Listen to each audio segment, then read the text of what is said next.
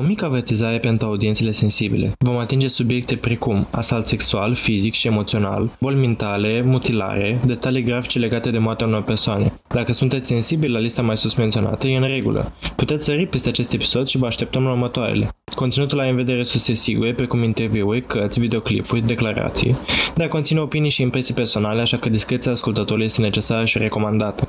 Conținutul prezentat nu este recomandat copiilor. Conținutul are scop educativ, iar respectul și susținerea noastră se îndreaptă înspre cei care suferă sau au suferit de pe urma tragediei. Nu conține sfaturi legale avizate, iar pentru astfel de informații este necesară consultarea unui specialist. Luați-vă pisica, cana cu ceai sau cafea și hai să deslușim misterul.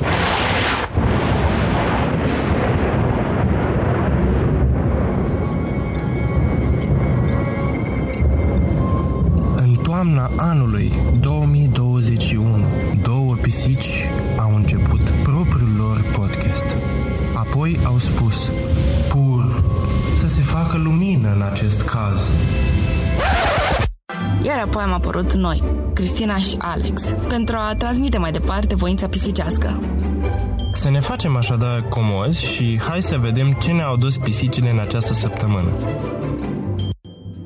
În această săptămână vom discuta cazul Ed Gain. Vom începe cu familia sa, cu care Ed a avut o relație puțin spus neobișnuită, apoi vom afla cum relația cu mama sa ne va duce la crimele pe care acesta le-a comis, iar într-un final vom vorbi despre pedeapsa pe care a primit-o după ce a fost prins. Hai să începem! Bună! Salutare! Nu știu de ce mă simt într-un mood cinematografic săptămâna asta. Aparent, Thor Love and Thunder, la care am fost prima dată, uh, mi-a stănit pofta de filme bune, deși nu a fost un film bun. Cumva m-a făcut să îmi doresc uh, alte filme mai bune. Da, am vrut să văd uh, ce se mai dă pe cinema când n-am mai fost în timp. În schimb ai găsit The Black Phone. Da, bine, vreau să spun că am găsit uh, minionii de care sunt oripilat. Bine, nu pentru că ar fi ceva greșit cu ei sau cu filmul în sine, dar mi se pare foarte cringe trendul ăsta cu oameni care merg la costum și o persoană când am fost la, la cinema avea o banană și era un tip dubios, el avea 40 de ani, la, la frac, cu o banană în zânt și în fața galantarului cu popcorn. Și mi se pare foarte dubios. Da, mi se pare un PR stunt foarte bun, pentru că se pare că e un trend cu minionii și să mergi, și să mergi îmbrăcat la costum banane la un film pentru copii. Nu știu, mi se pare din nou a, a PR move foarte bun, adică te face să te gândești, hm, ce cu dubioși aia care vin îmbrăcat costum la film? Oare au venit de pe nu știu pe unde la un eveniment? Nu, pur și simplu se duc la un film because that's the trend. Clar nu m-a făcut să merg la Minioni. Da, ți-a atras atenția. Și acum știi că au un film nou și unii poate o să fie atrași de chestia asta, care sunt fani. Deci, Despicable Me a fost atât de bun. A fost un desen al copilăriei mele. Bine, nu chiar copilăriei, că aveam vreo... Ba da, aveam vreo 13-14 ani când a ieșit am pe Și um, mi-a plăcut super mult, dar faci un film numai despre minioni. Pardon, cred că sunt trei filme deja cred că e Minioni 3, 2 sau 3 în fine. Mi se pare deja o tărăgănare și o... Cash grab. Da, o, o lipsă de subiect, pur și simplu. Nu mai ai imaginație să naște alte serii și alte animații și profiți de prima celor de ani buni doar ca să mai stoci un ban, vorba ta, cash grab. Aparent, Minioni au prins foarte bine la public, adică erau ace- acest grup de personaje carismatice și lumii a plăcut și cred că de asta au încercat să conducă pe spatele acestei uh, fascinații către un grupuleț de oameni. Și oricât de satiric, people miss the point with it. Ca tot ce se vinde bine, vrei să vizi în continuare și dai părți noi și chestii care nu fac foarte mult sens, dar aduc foarte mulți bani și, din nou, creează un, un mini cult în jurul ideii ălea sau în jurul personajelor ălora și cred că ar, ar fi trebuit să fi rămas la shorturile alea, filmulețele alea micuțe în care cântau banana na, na, na, și ce mai făceau minionii despre care și până și eu știu, sau cred că a, asta ar fi fost mai util societății. Da, plus că aproape întotdeauna, cu foarte mici excepții, filmele care urmează sunt, uh, sunt mai proaste decât uh, filmul original și lumea este dezamăgit. I mean, uh, se vede că încearcă să, pur și simplu, mai ales uh, pentru cele care nu sunt uh, luate după cărți. sau plănuite dinainte, cu ideea de a mai face mai multe părți, dar gen să fie o, un fir narrativ stabilit și clar dinainte. Da, așa tu faci un, uh, o animație sau un film, în fine, și vezi dacă merge. Și dacă merge, mai hai să, mai, hai să ne mai gândim la un subiect așa pe lângă, să mai facem, să mai trimitem într-o aventură. Mai, cred că vorbești puțin și din dezamăgirea ta cu seria Toy Story, pe când eu sunt de acord că filmele de după au fost destul de bunuțe comparativ cu primul, poate al doilea film. That, that might be a hot take. That might be a hot take.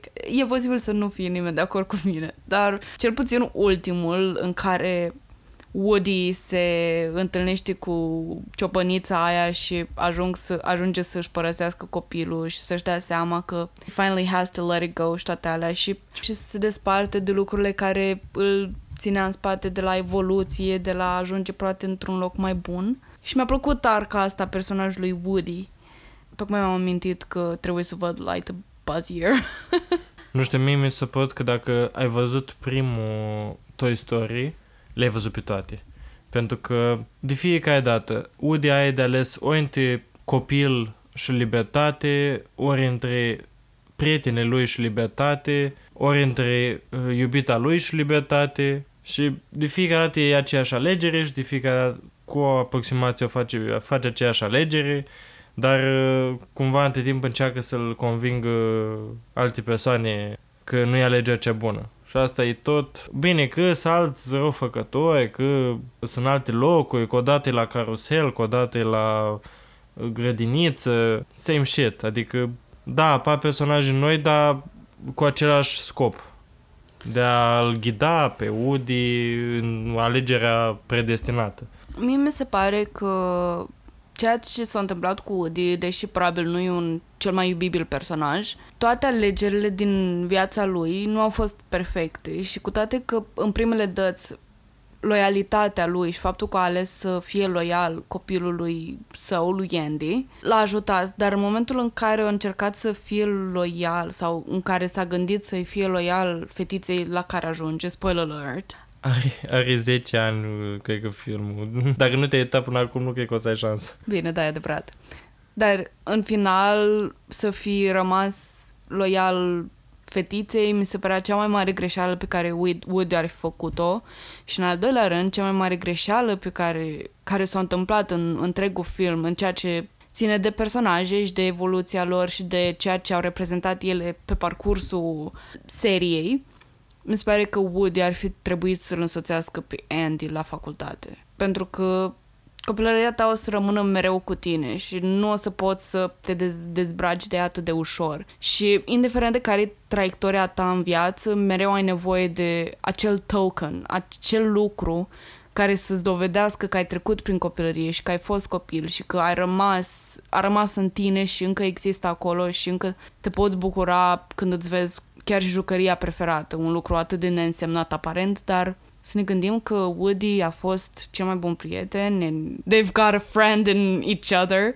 și relația lor în sine, chiar de jucărie copil, cât de superficială sau profundă o considerați, mi se părea că trebuia să fie onorată prin faptul că ar fi trebuit să fi rămas împreună până la dânci pătrâneți. Sau cel puțin cu nepoței sau whatever.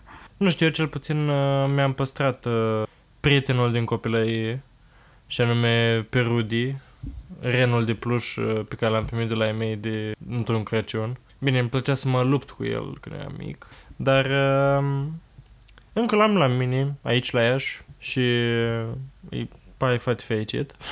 tu ce token al copilăriei ai? Este un pinguin pe care l-am numit foarte original Chili Willy. Ok. Și eu, Chili Willy a fost, de fapt, un personaj dintr-un desen animat. Și ce era în acel desen animat Chili Willy? Un pinguin. no jokes aside, Chili Willy a fost uh, prima mea jucărie. Și acum că stau să mă, să mă gândesc la ceea ce reprezintă Chili Willy pentru mine acum ca și grown-up, a fost că nu m-am încadrat în această stereotipizare sau uh, băieței trebuie să joace cu mașinuțele și fetițele cu păpușelele. Și e, când am, când am fost mică, n-am avut niciodată păpuși. Am avut o replică după Shaggy din Scooby-Doo și cam aia a fost singura mea păpușă. Deci cu replica aia după Shaggy poți să omoi oameni. pentru că este de pluș, dar capul este învelit într-o cască ca de skateboard. De fapt, mimează o cască de skateboard. Numai că casca de skateboard nu este de pluș cum te-ai aștepta, cum e restul plușului, ci este de plastic gros Și de și fie- greu. Și de fiecare dată când cineva îl întâlnește această păpușă, negreșit, jur, nimeni nu s-a bătut de la regula asta, toată lumea își- își dă capul în cap. Și de fiecare dată doare foarte tare. Pentru Da. că și capul e foarte greu, pă- capul păpușii e greu. Deci, uh, într-adevăr, pe, în trecut se făceau păpușile special ca, să, ca părinții să aibă cu ce să te bată. Bine că și păpușa asta are o istorie foarte importantă pentru mine, pentru că când eram mică îmi plăcea și mă uitam numai la Tom și Jerry și Scooby-Doo. I know, taste. Când, eram, când aveam patru ani, mama plecase în America să aibă grijă de verișoara mea sau ceva de genul. În fine, e, e o poveste complicată, n-am înțeles-o foarte bine, dar în fine trebuia să plece pentru câteva luni și eu aveam patru ani și eram înnebunit după Scooby-Doo și stătea cu nopțile cu mătușa mea să ca- să-mi caute mie merchandise. Și de asta am o păpușă cu Shaggy și o păpușă cu Scooby-Doo. Și de fapt păpușa cu Shaggy o am din cauza că Scooby-Doo plângea de fiecare dată când se uita pe geam afară după dorul lui Shaggy. Și așa gândiți-vă că mama trebuia să stea cu nopțile să-mi caute o păpușă originală Shaggy ca să-i trimite lui, să-i trimite lui Scooby-Doo. și that's like povestea păpușii. Dar reîntorcându-mă la my true token sau one of my tokens uh, ca și din copilărie Chili Willy a fost și ziceam că nu m-am încadrat în această normativitate în care femeile, fetele se joacă cu păpușelele și băieții cu mașinuțele. Din nou, n-am avut păpuși când eram mică, în afară de Shaggy și l-am avut pe Chwi- Chili Willy, un pinguin de pluș care iarna avea căciuliță și fular și vara Avea tot căciuliță și fular pentru că erau cu sute. de fapt, căciulița era cusută. Fularul nu era cusut și îl dăteam jos pentru că mi era milă de el. Era făcut după model românesc, uh, după băbuțele din tramvai care nu vă deschidă geamul, că e curent. în timpul verii. Și poartă și geacă de iarnă. I've seen it. Am fost traumatizată. Mai geaca e treaba lor dacă o poate, poți să poate strigești dacă voi. Dar atâta timp cât îmi fură mie prețiosul curent din tramvai și așa fără aer condiționat, este o problemă. Dar uh, revenind la tematica discuției noastre, nu știu, mi se... Ai mei au încercat un timp să-mi ia mașinuțe, numai că de fiecare dată le stricam. Deci nu dura o zi și le stricam. Bine, cu... Eu voiam să le demontez și apoi să le fac la loc, numai că nu mai aveam destul drive să le fac la loc, așa că nu mai ajungeau să făcute la loc. Așa că o decis să transforme această aptitudine a mea în ceva pozitiv. Îmi luau Lego și în astea de construit, de lemn, de traforaș și tot felul creative. Și, sincer, mi-a plăcut. Dar uh, Rudy rămâne în sufletul meu. Care, by the way, nici asta nu e un... Deloc un nume foarte original, dacă stau să mă gândesc. Măcar eu aveam o referință pop culture. Tu ce aveai? Eu l-am pe Rudolph the Red-Nosed Reindeer. Uite, vei, e shiny nose, dar n-ai shiny nose, ai un năsuc mai simpatic. Și nu e roșu. Nu cred că vă așteptați vreodată să fi cunoscut această jucăriile noastre preferate, our tokens of our childhood. Nu știu, și vorbim despre normati- normativitatea asta despre care ziceam. Chiar țin minte că destul de recent am făcut uh, curățenie prin pod, prin podul amintirilor. Și am fost impresionată de cât de câtă perspectivă oarecum progresistă avea mama mea pe atunci, cât de progresist se poate. Și a, pot să spun că aveam haine gender neutral, adică nu erau roz, nu erau fetițești, nu erau, eu știu, adică, adică, bine, că vedeam și poze de când eram mică și vedeam că eram îmbrăcată cu pantaloni din aia, bermude și un tricou albastru și o șapcă pe cap și, like, it was pretty, pretty impressive pe, pe vremea aia, că toată lumea se îmbrăca accordingly pentru genderul lor.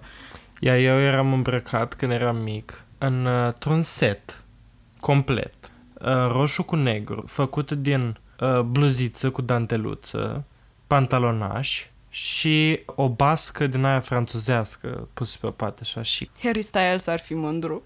Da, exact. Deci din perspectiva asta... Gigi. Dar uh, haideți să vorbim și despre jucăriile altcuiva. Și anume jucăriile lui uh, Ed Gain. Subiectul nostru de astăzi. Dar e momentul să ne desprindem de ale noastre și să pătrundem adânc, să zgâriem pielea acestui caz. Oare nu putem vorbi despre copilărie și jucării în continuare? Dar adică de ce ați mai fi voi aici? I don't know. Shoot! Da, uh, revenind la omul nostru de astăzi. Uh, este un caz, bineînțeles, după cum știți, uh, foarte cerut de voi, așa că am decis să îl includem în cazurile de luna asta. Și, după cum v-ați prins, vorbim despre Ed Gain. Ca să înțelegem mai bine motivele lui Ed Gein pentru care a făcut ce a făcut, va trebui să mergem destul de departe în trecutul lui, și anume în trecutul familiei lui, până la bunicul său. Așa că vom vorbi inițial despre părinții lui, și anume Augusta și George Jean. George a rămas orfan la vârstă de 3 ani după ce și-a văzut părinții și sora lui Mamae omorâți de o inundație și necându-se chiar în fața lui. Apoi a fost crescut de bunici și a devenit alcoolic de la o vârstă foarte fragedă și pentru tot restul vieții nu a scăpat niciodată de această dependență. Vom vedea mai târziu. La jumătatea anului 20, George a cunoscut-o pe cea care avea să-i devină într-o zi soție și mama copilului săi, Augusta, care era o femeie foarte specială, o să spun pentru început. Era o, o femeie foarte dominantă, foarte feroce, strictă, dacă vă uitați la poze cu ea, vă vedeți seama că îi se vede caracterul pe față. Și, pe de altă parte, e o persoană foarte religioasă și foarte dependentă de normele religioase în care se complăcea. Augusta era atât de dominantă încât a condus toată casa pentru foarte mulți ani, pentru că George de cele mai multe ori era prea beat ca să poată face asta. De foarte multe ori el devenea abuziv față de ea, iar ea ce făcea? Mușca înapoi și mult mai tare. Adică era un fel de, de câine rău al familiei. George era câinele care latră, dar nu mușcă și dacă te uiți la el urât începe să schiaune. Iar ea era Rottweilerul fioros uh, pe care ne așteptăm să-l vedem în tocute, pe, care, pe al care God scrie câine, atenție câine rău. După cum ziceam, ea nu era nici ea nevinovată, îl abuza înapoi, verbal, fizic, își ura soțul, iar el își ura soția, o să vă întrebați de ce nu a divorțat. Ei bine, pentru că din cauza credințelor religioase stricte ale Augustei, ea nu putea să divorțeze. Așa că cei doi erau forțați să trăiască într-o căsnicie toxică, lipsită de dragoste pentru tot restul vieții. Ce poți să faci în momentul în care nu te înțelegi cu soțul tău? Să faci un copil. În 1902, George și Augusta au avut primul lor copil, un băiețel, pe nume Henry, a cărui naștere nu a fost lipsită de peripeții.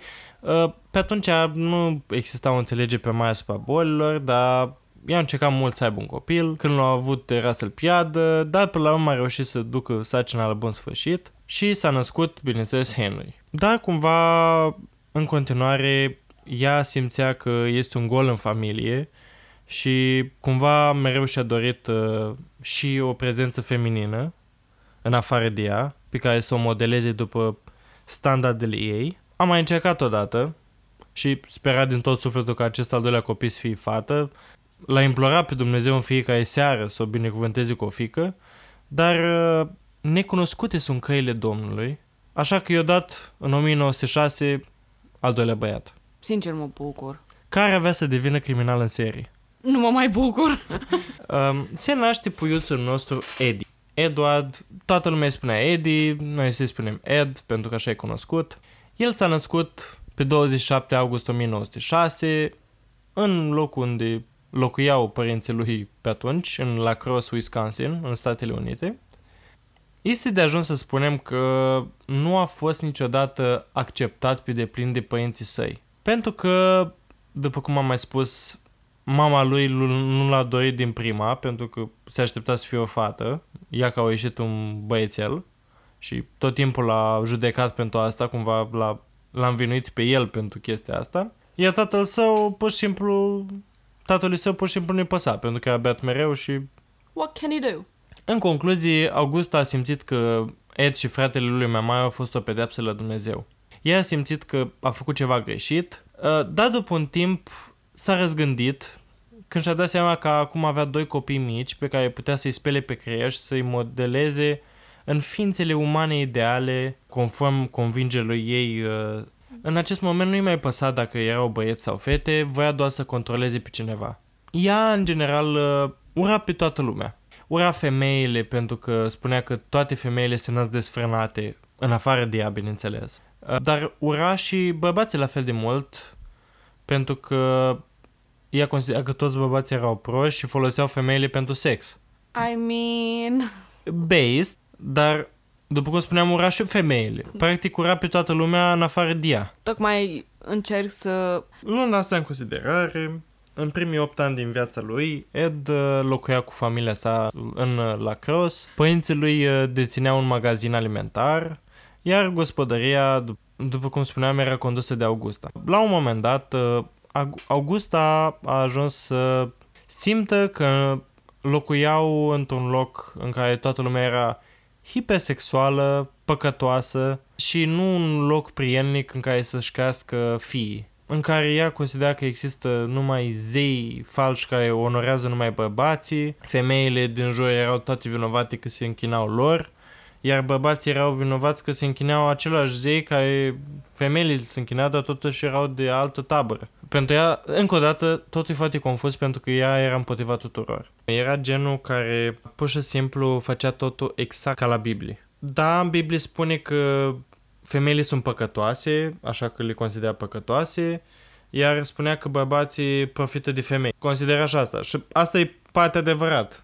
Dar tot considera că femeile trebuie să fie cuminți și uh, docile bărbatului care să poată frumos cu ele și nu le hipersexualizează. Deci cumva ele trebuia să stea într-un colț și să gătească mâncare pentru copii. Cu minți, fără să facă prostii în afara timpului uh, permis de 10 minute pe lună în care trebuie să facă un copil procreezi. Da. A decis că niciun loc uh, populat de oameni de pe lumea asta nu este bun pentru creșterea fiilor săi, uh, Auguste în, deveni- în devenire, uh, așa că a, și-a dus familia într-un loc numit, oarecum anecdotic, Marea Inimă Moată a Wisconsinului.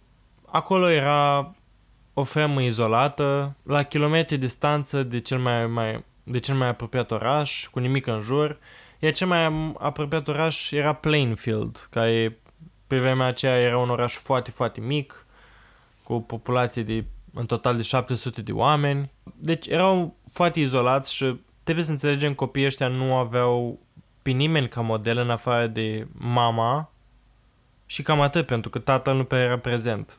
Era într-un fel de stare euforic, o depresiv pe un fotoliu într-un colț. Iar pe lângă asta, copiii nu aveau voie să părăsească această fermă decât pentru a merge la școală în fiecare zi. Dar nici atunci nu aveau voie să vorbească cu alți copii pentru că erau păcătoși. Dacă mai țineți minte că am mai vorbit la un caz despre chestia asta în care părinții erau hiper uh, fanatici religioși, uh, și anume cazul uh, lui Acid uh, Bat Killer, în, în care uh, copilăria a dus în mare parte la repertoriul lui uh, criminal de mai târziu. Dar revenind la copiii noștri, nu avea voie, bineînțeles, să vorbească cu fete la școală, cu băieți la școală, cu avea voie să răspundă doar la profesor la întrebări. Iar ei erau speriați că mama lor ar putea afla că dacă vorbeau cu cineva, așa că nu o făceau. Așa că pe lângă faptul că erau izolați la fermă, nici nu puteau să vorbească cu altcineva în timpul în care erau la școală. Ed uh, stătea de cele mai multe în spatele clasei, izbucnea din când în când aleatoriu într-un râs maniacal. În scurt timp a început să fie hățuit la școală pentru că era diferit și din punct de vedere fizic. Avea un ochi căzut, un zâmbet ciudat, un aspect destul de feminat, iar pe vremea aceea puric de pe față îl aveai copiii să de tine, mai ales dacă nici nu aveai maturitatea necesară să le ții piept. Iar în cazul lui Ed niciodată n-a fost vorba de maturitate. Uh, a rămas mereu copilul, copilașul Augustei credincios. După cum spuneam, George nu s-a dezlipit niciodată de alcool, așa că Augusta a avut principalul rol în dezvoltarea băieților și îi plăcea asta pentru că avea mai mult control asupra lor și le putea spăla creierul mai ușor. Și nu era altcineva care să încerce să-i crească într-un mod diferit. Dacă i-a fi crescut George, probabil i-a fi bătut pe băieți la fel de bine ca Augusta, doar pentru că fără motiv. Măcar Augusta avea un motiv. Așa că Eda a crescut uh, cu o viziune destul de malformată asupra relației dintre dragoste și ură. Pe de-o parte o iubea pe mama sa pentru că era singura figură din viața lui pe cu care a comunicat,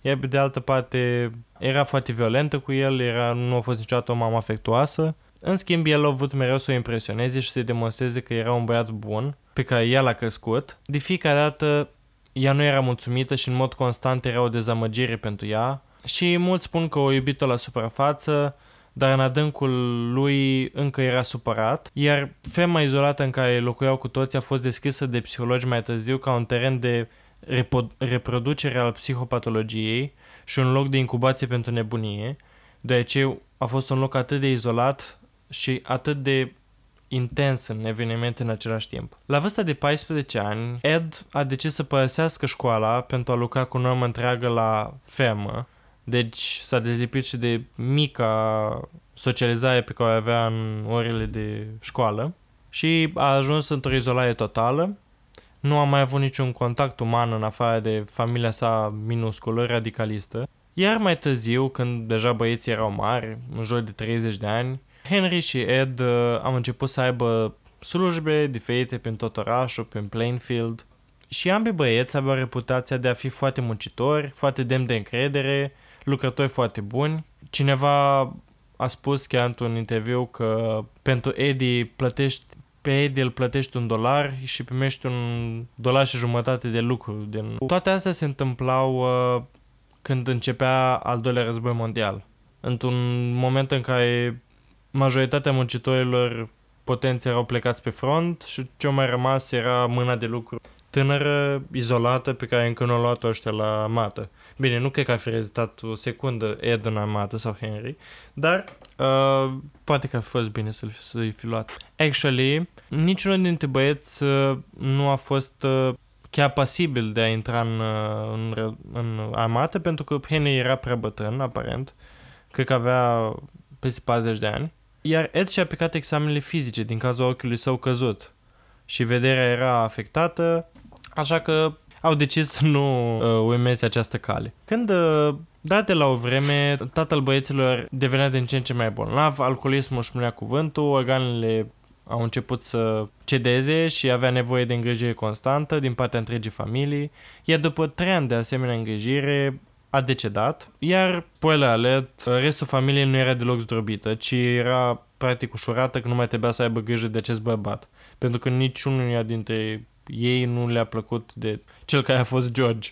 A dispărut și ultimul, ultima variabilă din relația între, dintre Augusta și cei doi băieți, și anume tatăl lor, așa că ei s-au putut concentra pe această relație și să o facă cât mai frumoasă. Uh, Henry și Ed au început să ia și mai multe slujbe dubioase prin tot orașul ca să o mulțumească pe ea. Au început să lucreze mai și mai mult. Ian Henry, la una dintre aceste joburi, a cunoscut o mamă singură, a început să se întâlnească cu ea, iar aceasta a fost prima femeie cu care Henry a avut un fel de contact uman, cu excepția fetelor de la școală cu care am stabilit că nu pe avea contact. Și în afară de propria sa mamă, evident. Uh, nu mai vorbise niciodată cu o femeie înainte, iar această discuție cu altă femeie din lumea exterioară i-a deschis cu adevărat ochii lui Henry asupra radicalismului și nebuniei mamei sale. Așa că a început să respingă părerile Augustei și a început în sfârșit să se separe oarecum de ea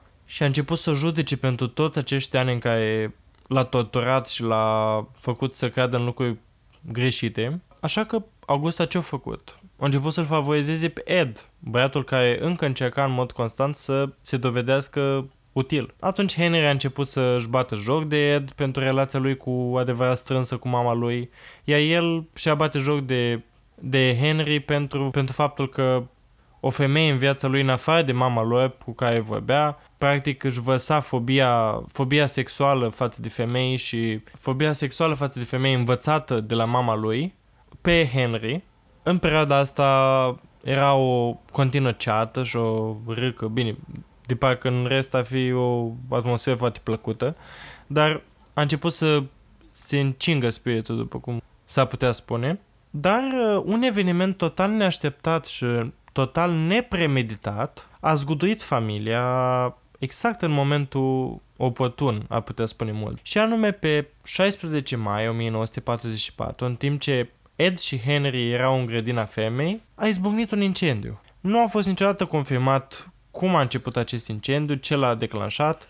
Tot ce știm este că a izbucnit la fermă, Ed a mers și a primit ajutor de la poliție, pompieri și când s-au întors și focul a fost stins, el a condus poliția direct la cadavrul fratelui său Henry. Cumva el știa că era mort și știa exact unde se afla și a susținut că Henry a fost cel care a pornit focul în acea zi și vântul a scăpat de sub control și evident a fost o moarte accidentală. Bine, există detalii nesemnificative, cum ar fi faptul că Henry a fost găsit cu fața în jos, în pământul neatins de foc din jurul lui, fără niciun fel de asură, cu vânătăi și sânge inexplicabile pe cap.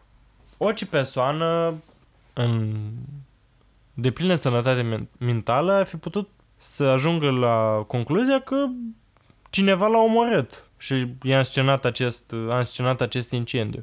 În fine, poliția a simțit că familia a trecut deja prin destule, uh, tocmai își pierduse tată și acum și-a pierdut și un frate, așa că au considerat că este o moarte accidentală, nu a existat autopsie, au considerat că a murit prin asfixiere, poate că fumul l-a făcut să leșine și apoi s-a lovit cu capul de pământ și așa a avut acele vânătăi. Uh, deși ajungând la crimele pe care avea să le comită mai târziu Ed, este destul de sigur că cel mai probabil prima victima sa a fost chiar fratele său. Uimitor sau nu, la fel ca atunci când tatăl lor a murit, Ed și Augusta nu au fost chiar atât de sfâșiați de moartea lui Henry. Ea încă îl mai avea pe fiul ei preferat și Eda își avea acum mama numai pentru el, dar acea fericire nu a durat prea mult pentru că la câteva luni după moartea lui, lui Henry, Augusta a suferit un AVC, a suferit un accident vascular cerebral, care a lăsat-o parțial paralizată iar asta a însemnat că Ed trebuia să fie îngrijitorul ei cu normă întreagă. Bineînțeles, nu-l deranja acest fapt, îi, ba din potrivă chiar îi plăcea. Ă, așa după cum am mai spus, era dornic să doved- să-i dovedească mamei sale că este vrednic. Așa că a îngrijit-o cu toate forțele și a adus-o destul de rapid înapoi la starea de sănătate de dinainte. Era din nou mobilă, în schimb, mama sa nu i-a arătat niciodată vreun fel de afecțiune sau de recunoștință pentru tot ce a făcut pentru ea. Îi se părea cumva normal pentru ea ca fiul său pe care l-a crescut, sudoarea frunții ei să o ajute întru totul. După cum am mai spus, Ed niciodată, în schimb, nu a fost suficient de bun pentru Augusta și tot timpul îi spunea cât de dezamăgitor este și cât de supărat este că îl are ca fiu. Pe acest teren ajungem în iarna lui 1945, când cei doi au mers să viziteze o fermă locală, uimitor dacă mă întreb pe mine, dar aveau nevoie să cumpere niște paie de la ei. Deci nu e așa uimitor. Niște oameni cum, care erau, putem spune, prieteni, adică se cunoșteau cu ei. Un tip pe nume Smith s-au dus frumos la el și în timp ce ei, ei erau acolo, pentru un motiv oarecare, uh, fermierul a început să-și bată câinele, uh, trigger alert, au asistat la o scenă destul de normală, dacă mă întreb pe mine, după. O femeie a ieșit din casă și a început să-l roage pe Smith să se oprească și să nu mai bată câinele. Uh, dar exista o problemă. Această femeie nu era soția lui Smith. Era un fel de iubită. Iubita lui. Și doar la vederea acestei femei care îndrăznea să ridice vocea la, la un bărbat, aflându-se într-o relație uh, păcătoasă, a declanșat-o pe Augusta a început să țipe la ei și să aibă o, o criză. A început să spună că această femeie era desfrânată a lui Smith, uh, cum îi permite Smith ei să facă așa ceva. Iar fiind atât de furioasă și toată această situație fiind foarte triggering pentru ea, a declanșat uh, un al doilea accident vascular cerebral, în numai că de data aceasta avea să moară la, do- la 29 decembrie 1945, la uimitoarea vârstă de 67 de ani, lăsându-și fiul Ed singur pe lume, ca și cum, jur, ca și cum l-aș fi lăsat, l-a fi lăsat la 10 ani.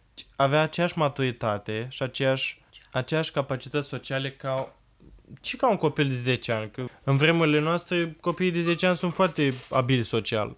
6 ani.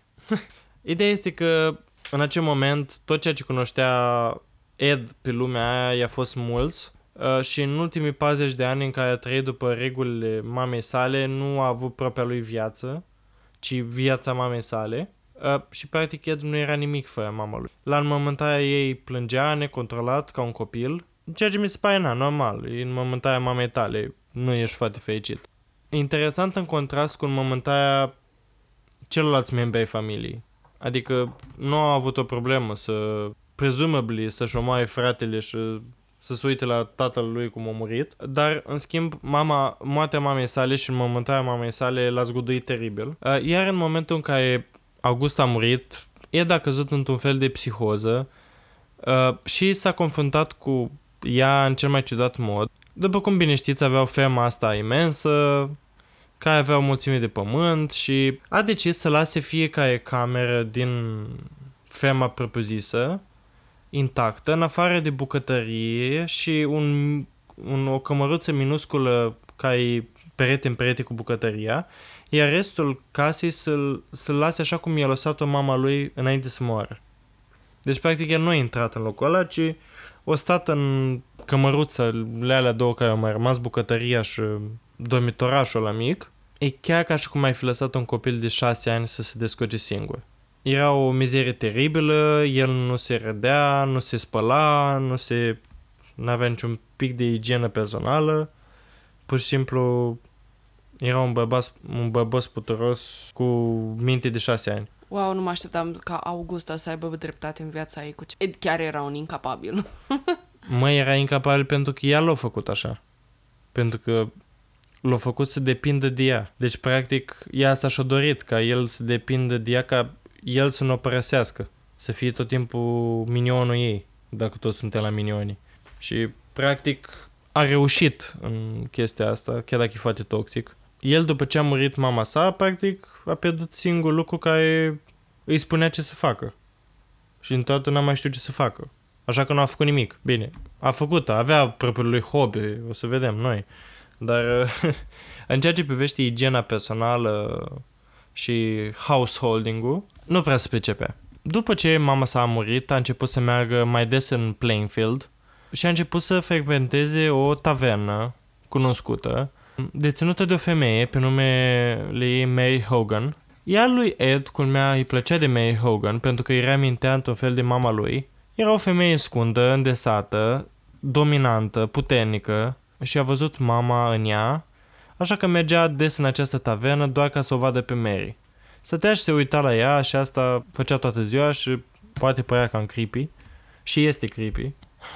Dar Mary a înțeles de ce, a fă, de ce făcea el asta, așa că nu avea mai probleme cu chestia asta. Adică înțelegea că i-a murit mama și că el era dependent de ea și cumva căuta o figură maternă și ea era asta. A început din nou să, să ia joburi prin oraș, inclusiv să se îngejească de anumiți copii, să facă babysitting. Părea să se înțeleagă mai bine cu copiii decât cu majoritatea adulților, probabil pentru că nu a avut niciodată o copilărie proprie.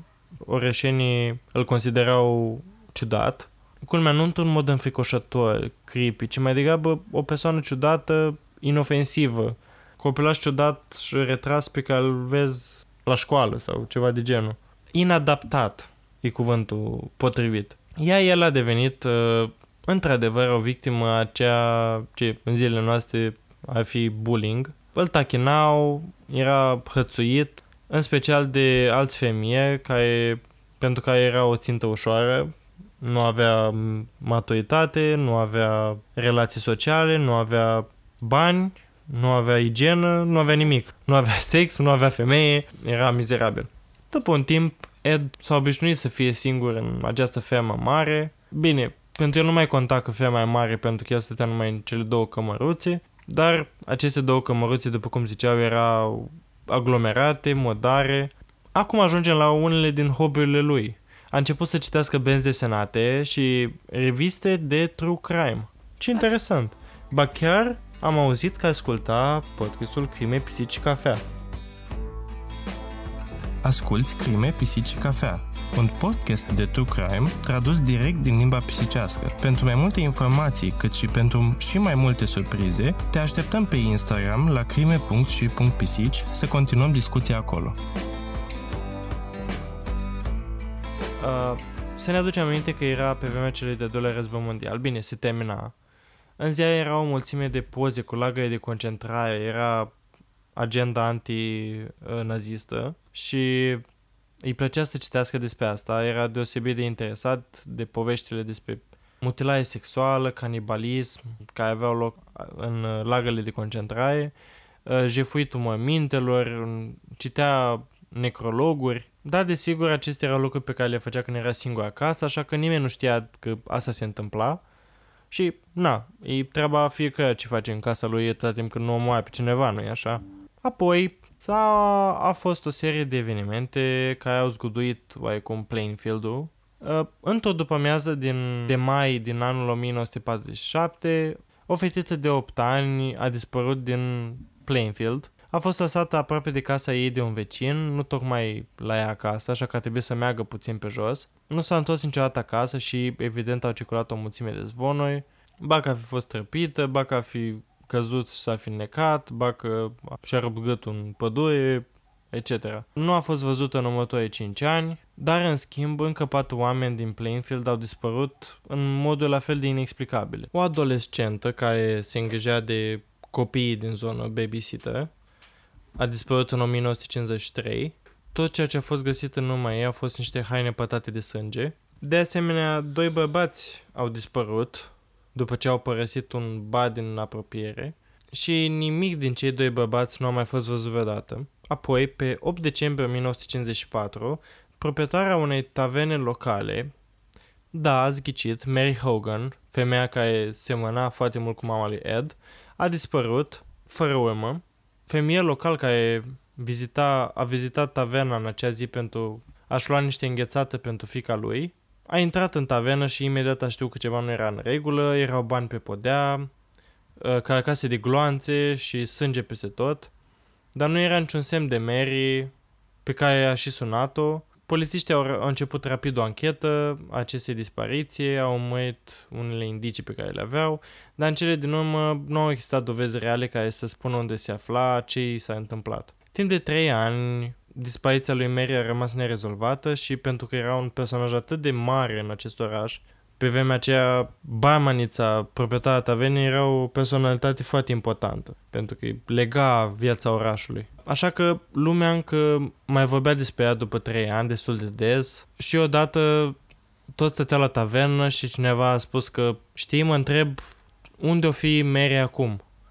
Iar Ed dintr-un colț ce a spus? A, ea nu lipsește, ea este la ferma mea, acasă la mine. Și toată lumea o râs, pentru că pare genul de glumă ciudată pe care face-o Ed. Da, și mai târziu, după ce uh, s-a descoperit uh, ce fel de om era Ed, uh, pe la radio se difuzau tot fel de umor din asta negru. Era cumva atribuit lui Ed. Deci, practic, el a fost un fel dintr-o chipare a umorului negru pe atunci. Nu știu cum să, să mă simt despre asta, dar uh, vreau să mă te cotorosesc de umorul negru, dacă este asociat cu el. Mai apoi, pe 16 noiembrie 1957, venit un eveniment foarte drag în comunitatea uh, din Plainfield, și anume o vânătoare, un concurs de vânătoare de 9 zile ce avea loc în pădurile din zonă. Și avea loc anual, se adunau masiv toți bărbații din zonă uh, ieșeau să vâneze căprioare în mod competitiv, ce poți fi mai manly și mai uh, potrivit acelui, acelei perioade decât un concurs de vânătoare în care să omorâm animale fără milă. După cum am spus, femeile, bineînțeles că au rămas în oraș pentru că nu aveau voie să vâneze, pentru că, doamne. Iar Ed, la fel ca ele, nu era unul care să meargă la vânătoare, așa că a rămas și la casă pe tot parcursul acestui eveniment. El, uh, în zilele acelea, a mers des prin oraș pentru a-și lua de mâncare, a, a cumpăra tot felul de lucruri de prin oraș, a-și lua provizii și într-una din zile, în jurul prânzului, o mică mulțime a început să se adune în jurul magazinului de unelte din oraș, oameni care veneau pentru gloanțe, unelte, tot felul de lucruri, erau magazinele alea cu de toate. Dar ușa era încuiată și niciodată nu era încuiată, pentru că era alt loc foarte popular din oraș. Magazinul era deținut de văduva de 58 de ani, Bennis Warden, și nimeni în acea dimineață nu a văzut-o, nu a fost în magazinul ei de unelte și în cele din urmă s-a întors fiul ei de la vânătoare, în jurul lui 17, și a descuiat ușa magazinului întrebându-se unde era mama sa și imediat ce a intrat a observat că magazinul era într-o totală dezordine și a văzut o dâră de sânge pe jos, așa că a sunat imediat poliția, iar cât timp poliția era pe drum, a decis să meargă și să verifice canetul de chitanțe pentru a vedea dacă magazinul a fost deschis totuși în acea zi, în acea dimineață, pentru a vedea dacă mama lui lucrase în ziua aceea sau dacă pur și simplu nu a apărut niciodată. Uh, dar magazinul fusese deschis în acea dimineață și mama lui făcuse vânzări, ultima dintre acestea fiind pentru un galon de antigel. Și imediat, când fiul ei a citit chitanța, a știut exact cine i-a făcut asta mamei sale. Cu o zi înainte, Ed Gain fusese la magazinul de unelte și o întreba pe patroană despre prețul antigelului pentru că voia să cumpere, dar nu avea bani la el în acea zi, așa că a întrebat doar cât este și a spus că se va întoarce a doua zi dimineață să-l cumpere. Și s-a întors. Și cu tot cu antigelul, o cumpărat-o și pe proprietarea lui. De fapt, pot să cred din cauza că omul nu avea social skills și că lumea chiar ține minte ceea ce spui. But like, how? Cum? Și teoria mea este că nici măcar nu a plătit antigelul. Îți pierzi mama și banii de pe un litru de antigel, care bănuiesc nu ieftin. L-a plătit. Avea chitanță. O găsi chitanța. Poate eu tăiat chitanță fără să plătească. De ce face asta? Știi cum se Adică, mai face? că, că, adică cu amenințat-o că tai chitanță Nu, și dar... că te omor și apoi eu tai chitanță și o omorât oricum? Nu, de gen... Ed Gain vine dimineața la magazin. Tanti, astăzi mai aveți un kil de antigel? Da, puiule, avem. Vrei să-ți dau? Da, dați-mi un kil de antigel. Se duce doamna mea, ia un kil de antigel, îl pune pe tejghea, îi spune prețul. În momentul în care Ed se întoarce să-și ia portofelul, nu-și ia portofelul. Da, da, tanti deja îi tăiase că eu promis că îi dă bani în următoarea secundă. Și hai să fim serioși, mereu casierii ți le bat înainte să le dai banii, bonul. Așa că de asta există achitanța. Promit că mă voi interesa de soarta antigelului uh, din această întâmplare. Acum trecând peste această, acest detaliu foarte important al cazului. Și serviciile trebuie plătite. Da, uh, Lannister uh, always pays his debts. Dar uh, trecând peste asta, poliția s-a repezit la ferma lui Ed. Au ajuns acolo și Ed nu era acasă, așa că au spus să ne despățim și jumate s-au dus să-l caute pe Ed, jumate au intrat în casă. Vom vorbi despre casă imediat. În fine, l-au găsit, nu știu, nu se știe exact unde l-au găsit. Mulți spun că într-un magazin, alții spun că în pădure. Sursele sunt foarte variate pe tema asta. Dar e destul să spune că l-au găsit foarte repede, l-au dus la secția de poliție, în timp ce casa lui era măturată cu sus în jos de, de gaburi. Au intrat, acum vreau să vă imaginați așa, închideți ochii. Um, intrați într-o casă, întuneric, deci puteți să-i deschideți, că oricum nu vedeți nimic. Uh, mirosea cu jeg și cu mâncare în putrefacție. Care o parte de mâncare nu era mâncare, ci era carne de om. Uh, era o mizerie completă. Uh, mergeți înaintați tot așa și pe podea sunt tot felul de lucruri dubioase care se rostogolesc la atingerea pașilor voștri și scot tot felul de sunete, hodorong, trosc, plosc. Acum, în timp ce intrau, ofițerii și-au aprins uh, lantenele, astfel încât să nu se împiedice de nimic și când primul ofițer a intrat pe ușă, a simțit că ceva l atinge pe umăr. Era doamna Bernice. În schimb, nu era în poziție naturală, ci era întoarsă cu capul jos, atașată de, de picioare din niște cârlige, înfipte în picioarele ei, decapitată, eviscerată și curățată pe dinăuntru. Pe el nu se curăța, dar pe ea au curățat-o. Vezi, dedicația pentru job. Îndată ce a văzut acest spectacol uh, minunat anatomic, bineînțeles că ofițerii au ieșit afară și au început să vomite în toate colțurile, pentru că, într-adevăr, e una din cele mai grotești uh, imagini pe care le-am... Uh, mi-a fost dat să le researchuiesc uh, de când am început acest podcast. Adică, poate că cam la fel a fost și Acid Bat Killer, poate, dar măcar la el nu erau teresturi. La el erau deja dispersate, adică nu aveai ce să cureți după. Și nu e, nu e vorba despre curățat după. Adică să torni o cadă de acid în canalizare sau unde l arunca el, nu mi se pare half as bad să intri într-un slaughterhouse putrezit. Și asta nu e tot. Acum aș vrea să intrăm cât se poate de mult în detaliu legat de ambianța și mobilierul și vibe-ul cămăruțelor lui Ed. Vă rog, cred că e timpul pentru un, acel moment din episod când vorbim despre serial killers, când vă spun trigger warning, asum doar ceea ce o să fie, așa că vă rog, dacă sunteți foarte sensibili sau măcar puțin sensibili, uh, dați puțin skip până mai încolo, poate până la următorul segway. Cred că ar fi un skip bun. După cum spuneam, vreau să intrați în vibe, da? Uh, deschideți ochii, o vedeți pe Bernice care nu vă poate privi în ochi pentru că capul ei nu mai este acolo, dar va fi privit în ochi, imaginați-vă că capul ei este acolo. Foarte multă imaginație, dar credeți-mă, omul ăsta avea și mai multă imaginație ca voi. Au găsit uh, 4 sau 5 perechi de proteze dentare cu dinți îngălbeniți, care stăteau pe un raft ca niște ornamente, uh, o grămadă de pasaje decupate din reviste, împrăștiate peste tot, reviste de benzi desenate, reviste de true crime și tot felul de alte almanahuri. Avea un boican uh, plin cu gumă de mestecat. În schimb, nimeni nu știa cui gumă de mestecat a fost, dacă era a lui sau era guma de mestecat pe care o găsea pe stradă, pe sub mesele de la tavernă, în timp ce se uita la Mary. Uh, uh, te rog frumos, era a lui. Ha, hai să o lăsăm așa. Te rog. Uh, toată casa, restul casei era un muzeu închinat feminității. De ce crezi că fix în borcan așa pune guma de mestecat care era a lui? El nici măcar nu mesteca gumă. E mai, e mai romantic să asumi că păstra guma de mestecat pe care o vedea cum mestecau tinerile domnișoare sau frumoasele doamne. Acum să ajungem la restul corpului lui Bernice. Da, avem niște variabile lipsă, și anume intestinele ei, care au fost găsite învelite într-un costum bărbătesc, Inima ei a fost găsită într-o pungă de plastic pe podea în fața unui aragaz. Unul dintre ofițeri a găsit un sac de pânză și când l-a deschis, a ieșit abă din el așa ca la magie și înăuntru era nimeni altul decât capul lui Bernice, care a spus What took you so long?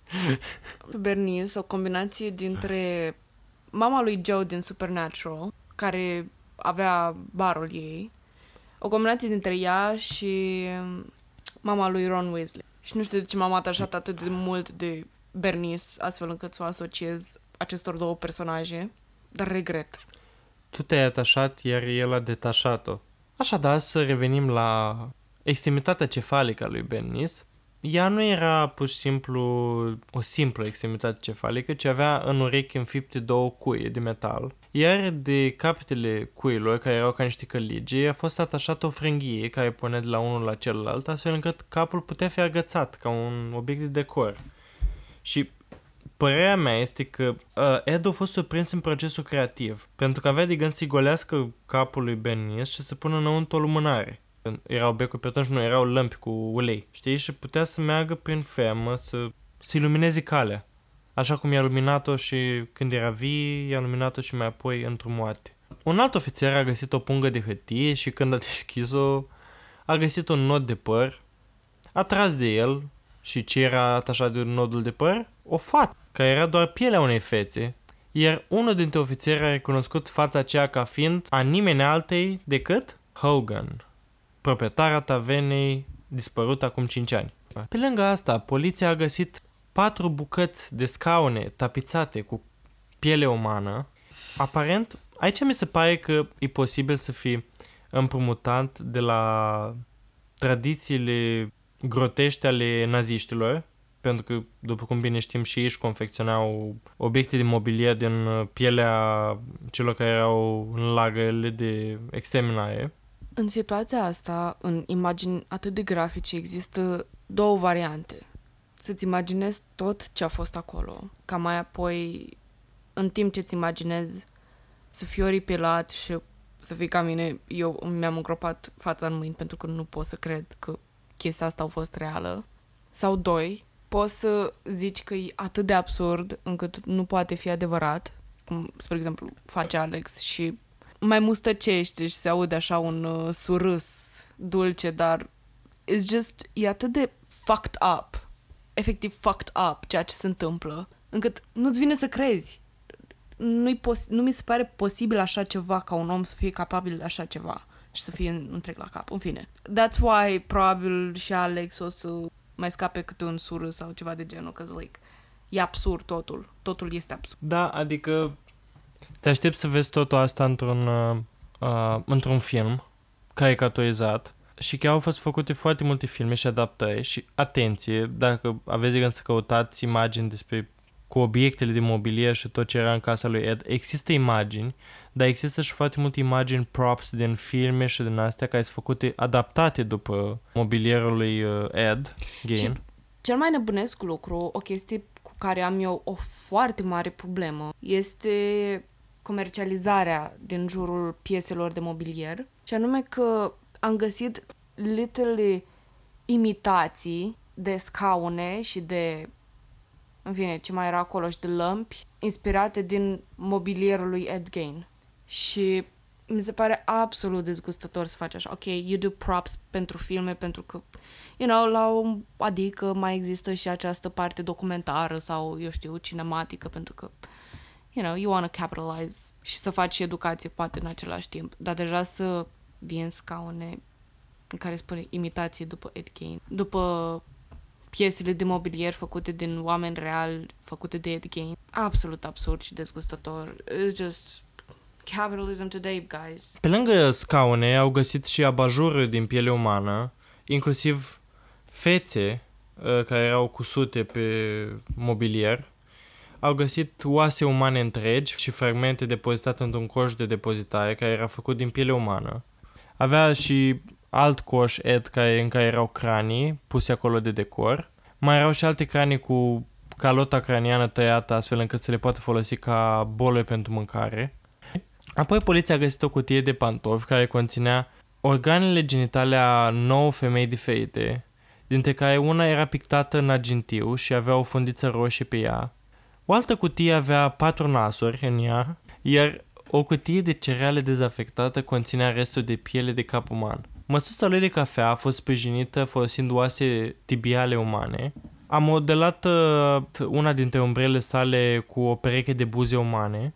Au mai fost găsite și alte două seturi de organe genitale feminine despre care se credea că a fost de la fete în jurul vârstei de 15 ani, precum și o roche despre care se crede că aparține unei fete de aproximativ aceeași vârstă. Au găsit o tavă cu unghii de femeie, precum și măști din fețe umane, feminine, în care aparent Ed uh, se îmbrăca uneori, el a modelat și haine din pielea victimelor sale, inclusiv un șoț, mănuși, jambiere din pielea piciorului femeilor și o curea din sfârcuri de femei. A făcut și o vestă întreagă din toată pielea truncului unei femei, cu tot cu sân și cu tot ce conținea pielea trunchiului și el numea asta vesta mamară Uh, el a recunoscut că se îmbrăca adesea în femeie de când mama lui a murit. Unii oameni susțin că a fi vrut să schimbe sensul, sexul, să devină femeie, dar majoritatea spun că doar voia să se simtă din nou aproape de prezența feminină a mamei sale. Și pe de altă parte să ne aducem aminte că mama sa tot timpul și-a dorit ca el să fi fost o fată. Și le-a spus întotdeauna băieților că ei nu sunt ceea ce își dorea ea, ci ea și-a fi dorit o fată în locul lor. Iar alți psihologi au cred că el avea două fascinații pentru corpul feminin, pentru că mama lui l-a învățat să fie speriat de acesta toată viața și nu a avut niciodată un contact sexual cu o femeie. Unele surse spun că el își trata măștile feminine cu ulei de motor pentru a menține pielea la fel de elastică, ca un fel de cremă hidratantă, și le punea ruși pe buze, își punea masca pe față, își punea vesta mamară și uneori chiar își lipea organele genitale feminine de ale lui și apoi stătea și se uita în fața oglinzii.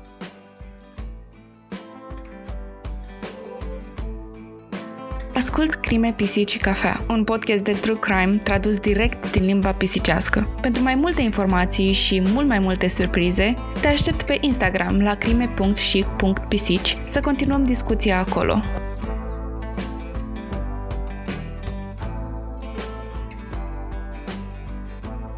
Timp ce toată această desco- activitate de descoperire a casei, a minunilor din casa sa se desfășura, el era interogat la secția de poliție și a devenit o poveste cutremurătoare și uriașă la nivel național. A fost acoperită povestea sa în revista People, în revista Time, care era și pe atunci ca și acum ceva foarte important. Majoritatea reporterilor intrau direct în casă și făceau poze și au apucat să facă poze înainte ca totul să fie recuperat și clasat. În primele 13 ore în care poliția l-a interogat pe Ed, el a refuzat să vorbească cu anchetatorii. Apoi aceștia l-au confruntat cu privire la faptul că ei au găsit și au recuperat cadavrul lui Bernice, care atârna de tavan. Și acesta și-a dat seama că la fel de bine putea de acum să le spună toată povestea, că tot aia era a fost de acord în schimb să coopereze și să vorbească cu poliția numai cu o condiție. Crezi tu că a fost condiția? Să-și păstreze costumul? Uh, nu puteai fi mai departe de în uh, încercările tale puerile de a ghici. El a cerut o felie de plăcintă cu mere cu o bucată de brânză pe ea. Cremă de brânză. Nu, o felie de brânză, de caș. Și a luat-o, bineînțeles poliția i-a adus, și a luat-o și a mâncat-o în fața lui, mulțumim, așa împreună. Și apoi le-a spus polițiștilor tot ce voiau să știe. Primul set de întrebări al poliției a fost evident cui aparțin toate celelalte părți ale corpului. I-a ucis pe toți el sau le-a găsit sau... În fine. În mod surprinzător, răspunsul lui Ed a fost nu. Nu i-a ucis el pe toți oamenii care le aparțineau acestui cadavre, ci a ucis pe câțiva. A recunoscut că le-a ucis pe May Hogan și Bernice Warden, da, apoi a spus că restul părților uma- de corp uman uh, erau din corpuri care erau deja moarte când le-a găsit. Ed a susținut că citind el uh, atâta proză de specialitate despre dezgropat morminte și așa, decis să experimenteze și el și a început să dezgroape morminte, să le, imediat după ce au fost îngropate persoanele, căuta femei de vârsta mamei sale, aștepta înmormântarea și apoi după dezgropa mămintele și fura corpurile și îngropa mământul la loc, cu sicriul gol. A spus că a făcut, a încercat să facă asta de vreo 40 de ore, dar de cele mai multe mergea la cimitir, în majoritatea dăților o pleca din el fără să dezgroape cadavrul, cu mâinile goale, dar la 9 din, din încercările lui a trecut prin tot procesul și a dezgropat cadavrul, așa că Na, evident, poliția a început să-l creadă. Pe de altă parte avea nevoie de dovadă că acest lucru este era, era adevărat, pentru că, na, una este să-l acuz pe om că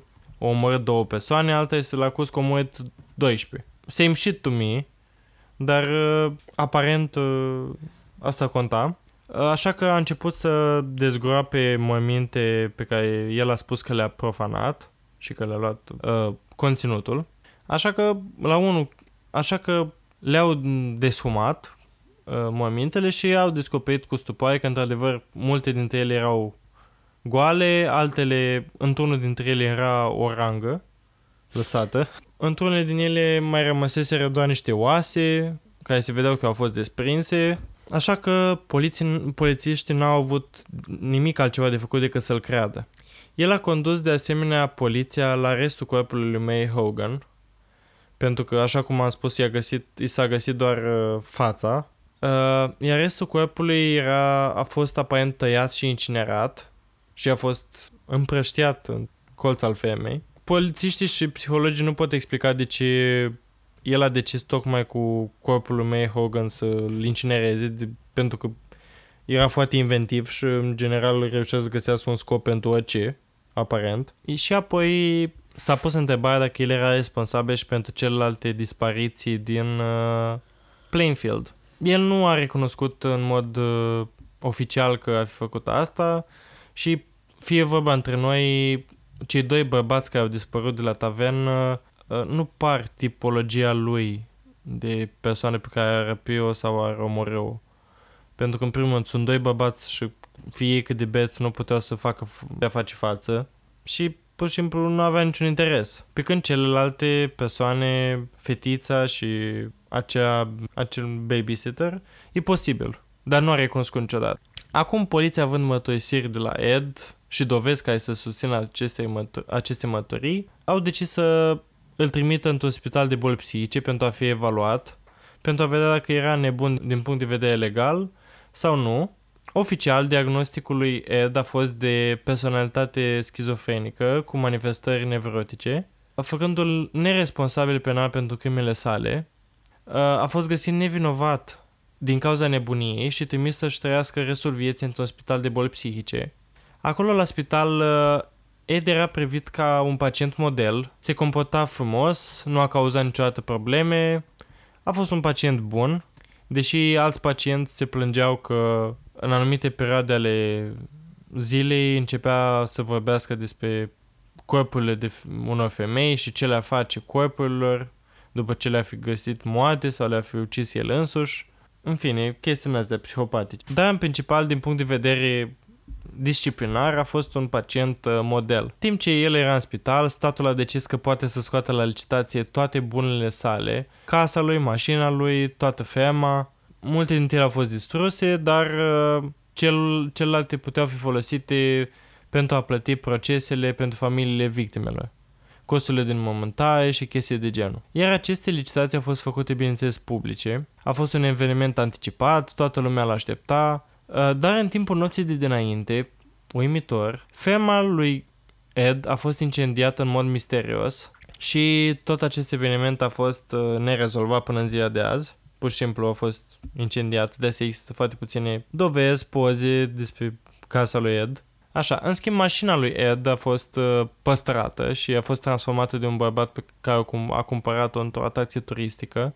Oamenii plăteau 25 de, 25 de cenți pentru a veni și să se uita la mașină și la prima sa vizionare a avut peste 2000 de oameni care au venit în același timp. Iar între timp, la spital, Ed avea timpul vieții lui. Uh, a fost unul dintre singurii pacienți din uh, tot spitalul care nu avea nevoie de medicamente pentru a se comporta frumos. Uh, dar Totodată a fost și singurul pacient din uh, spital care i-a fost interzis accesul la lumea exterioară pentru totdeauna. Nu avea voie la vizitatori, nu avea voie să iasă, uh, ceea ce a însemnat că nu a existat niciodată interviuri cu Ed Gein, dar avea pe de altă parte o mulțime de admiratori, o mulțime de femei care îi trimiteau scrisori de dragoste și voiau să se căsătorească cu el. După 10 ani, petrecuți în acest spital, doctorii lui Ed au decis că acum era mai bine din punct de vedere mental și era apt să fie judecat. A fost judecat și a fost găsit oficial vinovat de toate crimele sale, dar pentru că nu era bine psihic la momentul în care s-au întâmplat, nu i-au putut da închisoare, așa că a fost trimis înapoi la spital pentru tot restul vieții. Uh, el a murit uh, în spital în, la data de 26 iulie 1984, la vârsta de 77 de ani, după ce a suferit de cancer pulmonar, insuficiență respiratorie, evident, uh, după, adică rezultat în urma acestui cancer.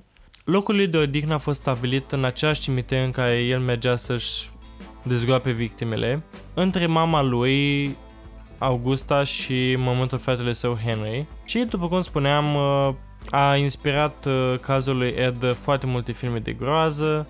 Norman Bates e uh, un, cumva îl mimează pe Ed Gein în multe aspecte din Bates Motel. Da, recomand foarte mult. Este The Silence, filmul Psycho, care it's a cult classic, toată lumea trebuie să uite, toată lumea trebuie să-l vadă. Texas Chainsaw Massacre.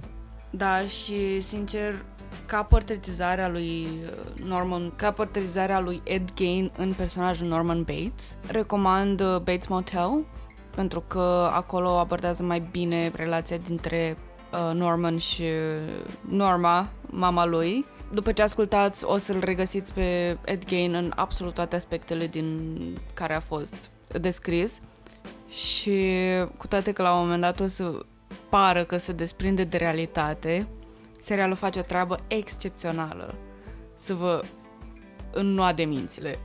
Da, și a fost și Buffalo Bill, a fost luat după asta Tăcerea mieilor, film, film foarte celebru. American Horror Story, dacă mai ții minte, în sezonul 2 exista acel medic uh, din, Azil. Psy- din azil, din Psych Ward, care este parțial bazat pe Ed Gein, parțial bazat pe un medic nazist. But, mm, amazing cum American Horror Story, din nou. Da, și sunt și melodii care se bazează pe el și... În fine, a fost unul din cele mai faimoase cazuri crim- din uh, serial killer din lume. Își merită locul, zic eu, din punctul ăsta de vedere, din păcate. Da, din păcate, din nou, faptul că a existat a fost... N-ar trebui să existe niciun criminal în serie. I mean, like, what the fuck, people. Dar, uh, lăsând chestia asta la o parte, da, a fost foarte creativ, a fost... Uh, scena crimei a fost foarte înflorată. Nu știu dacă este termenul perfect, categoric nu este, dar este unul diplomat.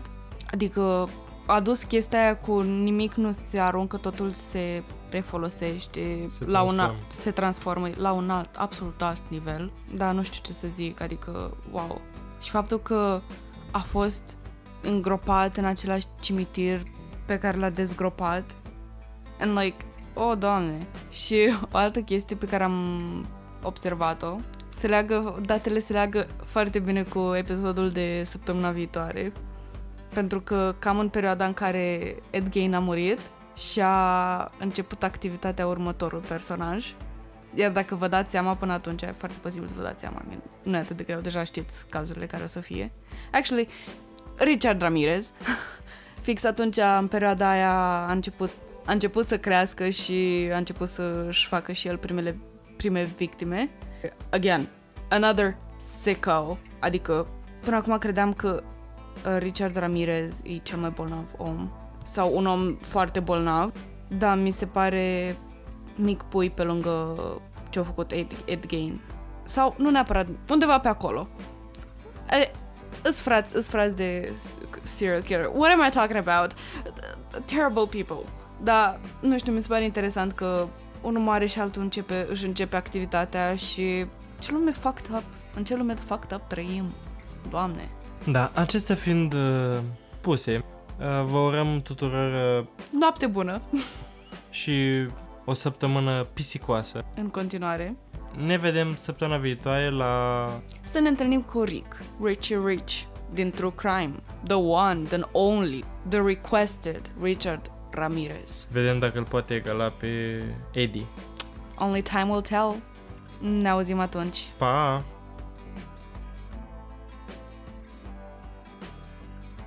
Acest podcast a fost înregistrat sub atenta îndurmare a gazelor noastre, pric și câlți. Nimic din toate astea nu ar fi fost posibil fără prezența lor.